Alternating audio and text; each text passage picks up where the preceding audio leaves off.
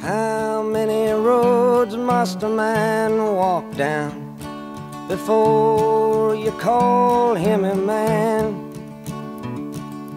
How many seas must the white dove sail before she sleeps in the sand? And how many times must the cannonballs fly before they're forever banned? The answer, my friend, is blowing in the wind. The answer is blowing in the wind. Η συνεννόηση άντεξε μόνο μια μέρα, μια Τετάρτη. Η θλιβερή διαπίστωση δεν είναι δική μου. Είναι του Βασίλη Μαρκή, επίτιμο αντισαγγελέα του Αρίου Πάγου. Ναι, του εισαγγελέα της πρώτης δίκης της 17 Νοέμβρη. Προέδρου, εκτός όλων των άλλων, της Επιτροπής για τον νέο ποινικό κώδικα από το 2012 μέχρι το 2014. Γιατί ο ποινικός κώδικας δεν άλλαξε ξαφνικά και εσπευσμένα το 2019 όπως θέλουν να μας πείσουν κάποιοι προχειρογράφοι. Ήταν μια δουλειά που ξεκίνησε το 2009 με κυβέρνηση Παπανδρέου υπό την προεδρία του Ιωάννη Μανολεδάκη. Συνεχίστηκε υπό την προεδρία του Βασίλη Μαρκή με κυβέρνηση Σαμαρά και ολοκληρώθηκε υπό την προεδρία του Χριστόφορου Αργυρόπουλου με κυβέρνηση Τσίπρα. Δέκα χρόνια σπουδαίας επιστημονικής δουλειάς για να εξυγχρονιστεί και να εξευρωπαϊστεί θα έλεγα ένας κώδικας ηλικίας 70 ετών κακοποιημένος με χιλιάδες τροποποιήσεις και προσταφαιρέσεις. Αυτός άλλωστε είναι και ο λόγος που τους νέους κώδικες υποστήριξαν όλοι οι έγκριτοι νομικοί της χώρας. Ανάμεσά τους και ο σφόδρα αντιπολιτευόμενος στην κυβέρνηση Τσίπρα Ευάγγελος Βενιζέλος, ο οποίος και με το κύρος του συνταγματολόγου αξιοποίησε την τελευταία του ομιλία στη Βουλή ζητώντας οι κώδικες να ψηφιστούν και να εφαρμοστούν άμεσα όπερ και γένετο.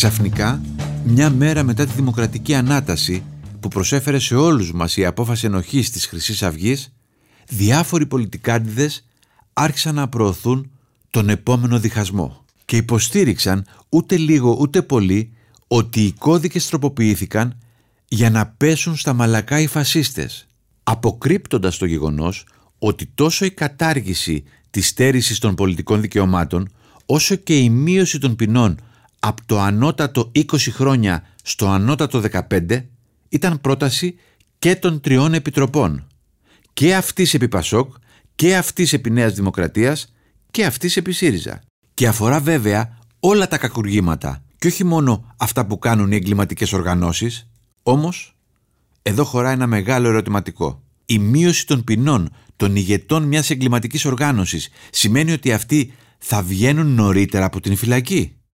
Όχι. Γιατί ενώ με τον παλιό κώδικα κάποιος εγκληματίας θα έβγαινε όταν θα είχε εκτίσει το 1 τρίτο της ποινής του, τώρα με τον νέο κώδικα θα βγει όταν θα έχει εκτίσει τα 2 πέμπτα της ποινής του.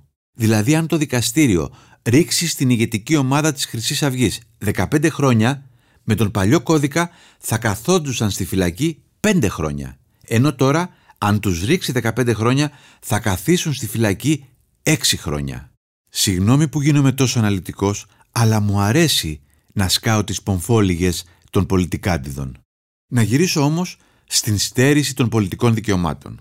Στον παλιό ποινικό κώδικα, που όλοι ξαφνικά ομνίουν, για να υπάρξει στέρηση του δικαιώματος εκλέγην και εκλέγεστε, απαιτείται αμετάκλητη καταδίκη. Προσοχή, αμετάκλητη. Και δεύτερο βαθμό δηλαδή και άριο πάγο. 7 με 10 χρόνια το λιγότερο στην Ελλάδα. Ακόμη δηλαδή και αν ίσχυε ο παλιός κώδικας, όλοι θα μπορούσαν να πολιτευθούν και μέσα από την φυλακή μέχρι η ποινή τους να γίνει αμετάκλητη. Προς τι λοιπόν αυτός ο κουρνιαχτός, προς τι οι αντισυνταγματικές παρενέσεις αριστερών, κεντρών, δεξιών όψιμων κατά κανόνα μαχητών της χρυσής αυγής να κάνουμε σήμερα μια τσάτρα πάτρα τροποποίηση του ποινικού κώδικα, τροποποίηση που ακόμη και αν γινόταν δεν θα είχε αναδρομική ισχύ και δεν θα είχε καμία επίπτωση στους καταδικαστέντες φασίστες.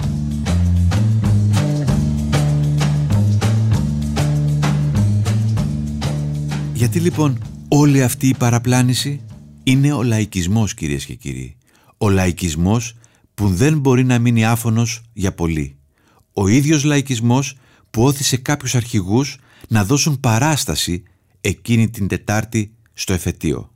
Ο λαϊκισμός που δεν έχει χρώμα και δεν φυλακίζεται γιατί είναι πιο ρευστός και πιο άοσμος από τον φασισμό.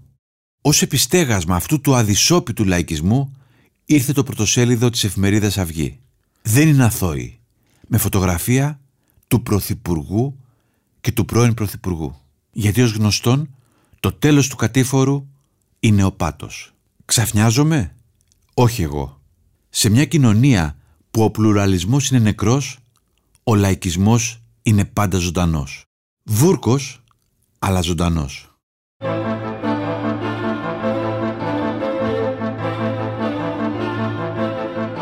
Ήταν το podcast Podcast με τον Σταύρο Θεοδωράκη. Δημοσιογραφική επιμέλεια Ανδρέας Παπαδόπουλος Ερατός Ζουρουφίδου. Στους ήχους η Χρύσα Κούρεντα. Podcast ως κείμενο μπορείτε να το βρείτε και στην ηλεκτρονική έκδοση της εφημερίδας Καθημερινή. Τα λέμε ξανά σύντομα.